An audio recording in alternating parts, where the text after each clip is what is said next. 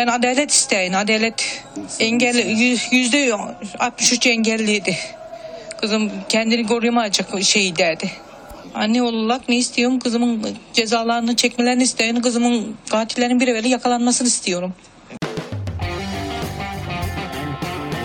Yasaksız Meydan başlıyor. Merhaba. Eşit Haklar İçin İzleme Derneği ve Kısa Dalga İşbirliği ile Yasaksız Meydan başlıyor. Ben Zeynep Duygu Ağbayır. Bugünkü konuğumuz Avukat Esma Yaşar.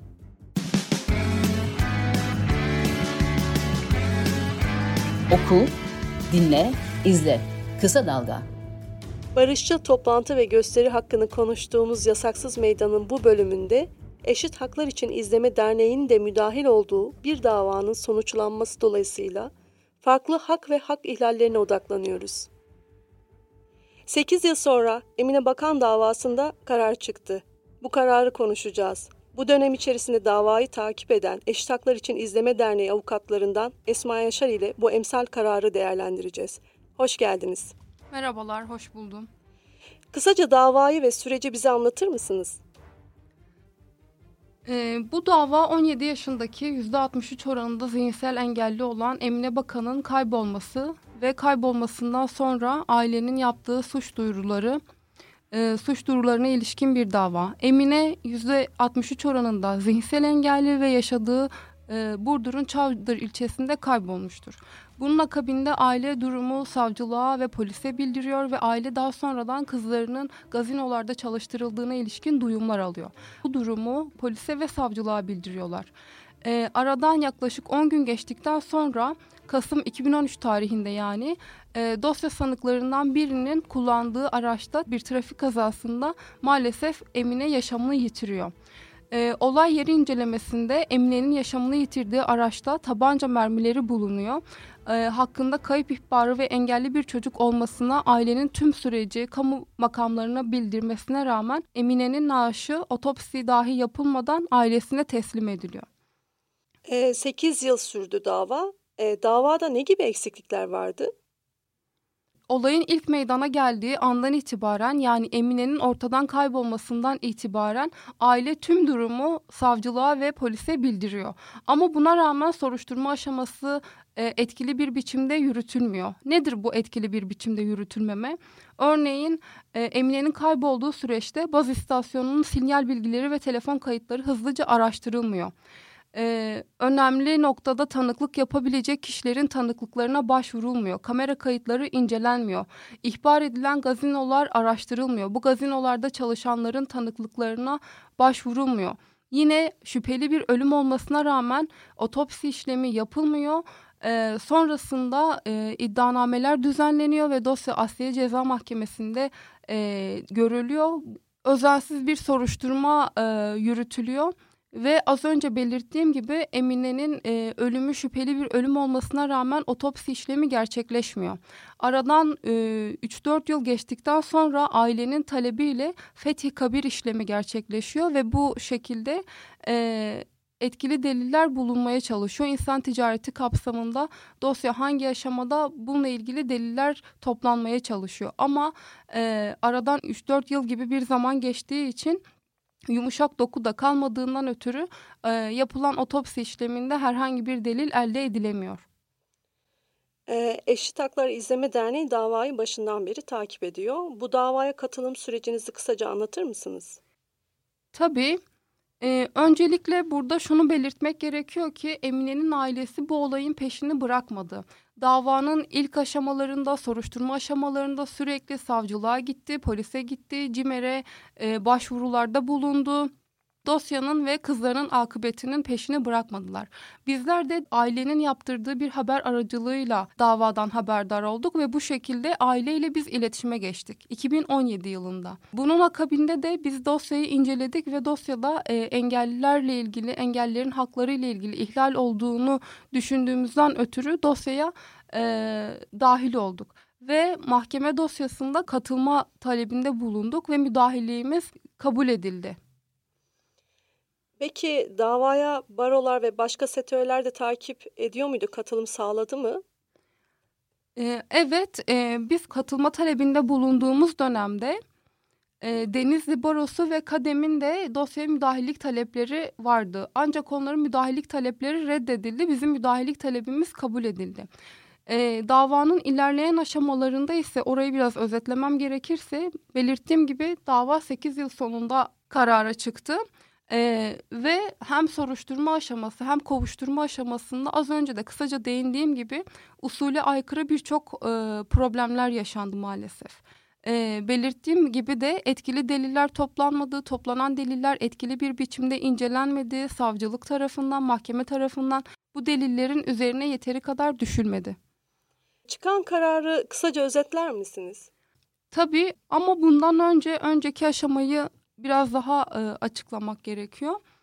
Biz 2017 yılından itibaren bu davaya dahil olduk ve 2017 yılından itibaren belirlediğimiz bir avukat aracılığıyla ailenin vekaletini üstlenerek dosyayı yürüttük. Buna ek olarak da Eşit Haklar İçin İzleme Derneği olarak müdahillik sıfatımız bulundu ve bu kapsamda da davayı bir katılan olarak hem aile tarafından hem de biz dernek olarak davayı takip ettik.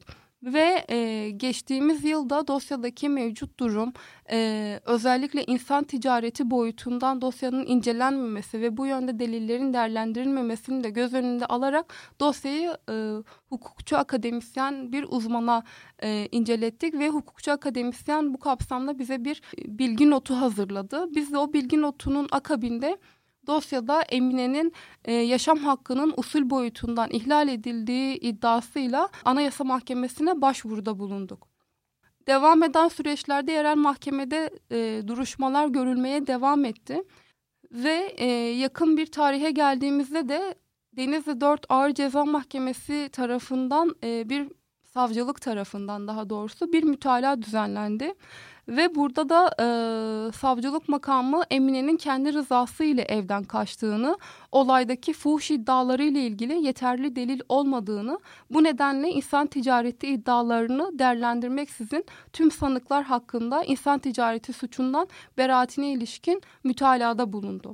Biz bu mütalaya ilişkin beyanlarda bulunmak üzere duruşmaya gittik. 20. duruşma oldu bu duruşma. Ve bu duruşmaya gittiğimizde savcı değişikliğinden haberdar olduk. Mahkeme savcısı arızi olarak duruşmaya çıktığını, bu nedenle de dosyanın karara çıkamayacağını belirtti.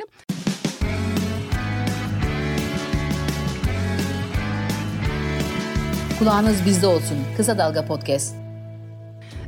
Yalnız bizim açımızdan bu duruşmada beklemediğimiz bir durum gerçekleşti. Mahkeme 3 yılı aşkın bir süre müdahiliğimizin olduğu dosyada müdahillik sıfatımızın kaldırılmasına ilişkin bir karara hükmetti. Bu karar açıkçası bizi çok şaşırttı. Çünkü hem derneğin faaliyetinde hem çalışma alanında hem dosyaya ilişkin çalışmalarımızda herhangi bir farklılık ve bir değişiklik söz konusu olmadan müdahillik sıfatımızın kaldırılması hukuka aykırı bir biçimde gerçekleşti maalesef. Çünkü hem mahkeme nezdinde hem bizim çalışmalarımız nezdinde herhangi bir değişiklik meydana gelmedi.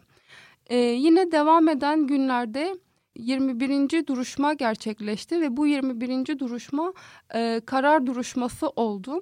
Bizim açımızdan Emine'nin insan ticareti suçunun mağduru olması ısrarımız, bu yönde yaptığımız itirazlar, beyanlar hiçbir şekilde dikkate alınmadan az önce belirttiğim gibi bir mütalaa düzenlendi. Ve 21. duruşma öncesinde de biz hem müdahilliğimizin kaldırılması nedeniyle hem de dosyanın bu kapsamda insan ticareti suçu kapsamında bir cezasızlığa doğru gitmesi tehlikesi nedeniyle birçok baro ile iletişime geçtik. Bu barolar İstanbul Barosu, İzmir Barosu, Denizli Barosu, Ankara Barosu, Diyarbakır Barosu, Adana Barosu. Bu baroların insan hakları komisyonları ve engelli hakları komisyonları ile iletişime geçerek dosya hakkında bilgi verdik. Ve onların da bu dava dikkatlerini çekti ve sağ olsunlar hepsi destek olabileceklerini bize aktardılar ve 17 Aralık'ta yani geçen hafta karar duruşması oldu ve bu karar duruşmasında yaklaşık az önce bahsettiğim baroların temsilcilerinden oluşan yaklaşık 20 kişilik bir avukat ekibiyle biz davaya katıldık ve bu mahkeme tarafından şaşkınlıkla karşılandı. Hatta mahkeme başkanının tepkileri bile neden buna gerek duydunuz, ne gerek vardı böyle bir çalışmaya girmeye gibi söylemlerde bulunmasına kadar vardı bu durum. Biz beyanlarımızda bulunduk, olayın insan ticareti kapsamında değerlendirilmesi gerektiğine dair. Özellikle Asliye Ceza Mahkemesi tarafından insan ticareti suçunun oluşacağından bahisle daha öncesinde bir görevsizlik kararı verilmişti. Özellikle Asliye Ceza Mahkemesi'nin bu gerekçesini de dikkate alınarak bir araştırma, tartışma ve bu şekilde karar verilmesi gerektiğine ilişkin tüm süreç boyunca beyanlarda bulunduk. 17 Aralık'ta görülen duruşmada karar çıktı ve karar beklemediğimiz bir şekilde karar oldu. Çünkü savcılık mütalasından az önce bahsetmiştim. Orada tüm sanıklar açısından insan ticareti suçundan yeterli şüphe oluşmadığı gerekçesiyle beraate ilişkin bir mütalaa verilmişti. Ve duruşma sonunda mahkeme heyeti kararını açıkladığında sanıklardan biri hakkında insan ticareti suçundan ceza verildi. Biri hakkında taksirle ölüme sebebiyet vermeden ceza verildi. Birkaçına da yasa dışı mermi bulundurma suçundan ceza verildi. Bu kararın çıkmasında baro ve STÖ'lerin etkisi aslında... Tabii ya özellikle karar duruşmasındaki hem öncesinde yaptığımız hazırlıklar hem karar duruşmasındaki beyanlarımız ve baroların orada her bir baronun engelli hakları komisyonundan, insan hakları komisyonundan temsilci göndermesi çok büyük bir önem taşıyor. Biz bu davaya baktığımızda gerçekten... hem sivil toplum örgütleri hem barolar ve baroların ilgili komisyonları... kapsamında emsal bir karar olarak değerlendirebiliriz. Öncelikle ailenin dosyayı davayı bırakmaması, kızlarının akıbetinin sürekli peşinde olması, faillerin cezalandırılması için ısrarlı bir şekilde sürekli ilgili mercilere talepte bulunmaları, onları ziyaret etmeleri, hem CİMER'e başvurular, hem savcılıklara başvurular, hem karakollara başvurular, hem duruşmalara katılımlar, ısrarlı takip aile tarafından gerçekleşti.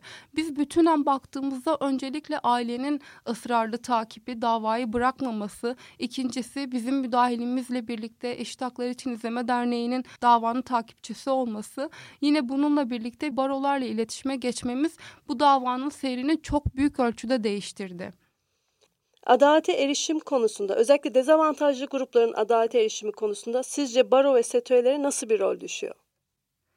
Mevcut duruma baktığımızda adalete erişimin kendisi zaten tüm yurttaşlar açısından problemli bir noktaya gelmiş durumda.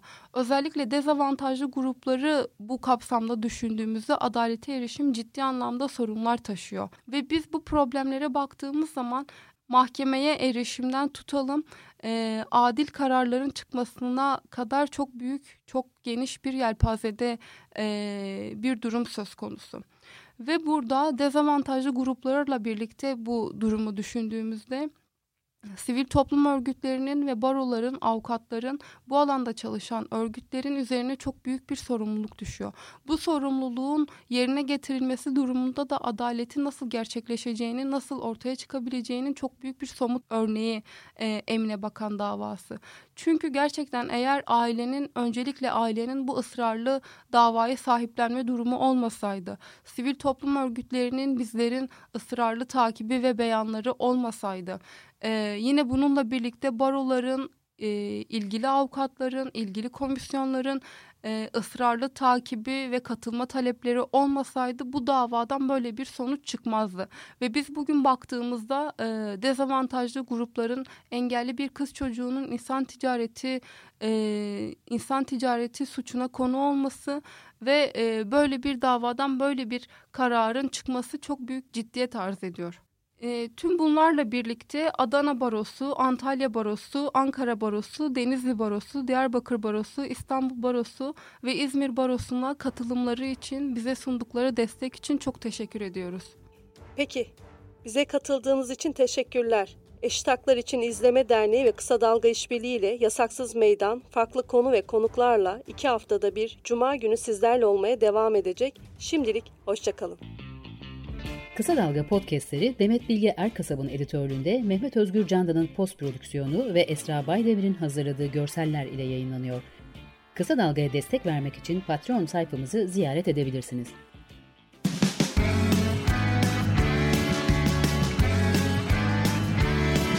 kulağınız bizde olsun. Kısa Dalga Podcast.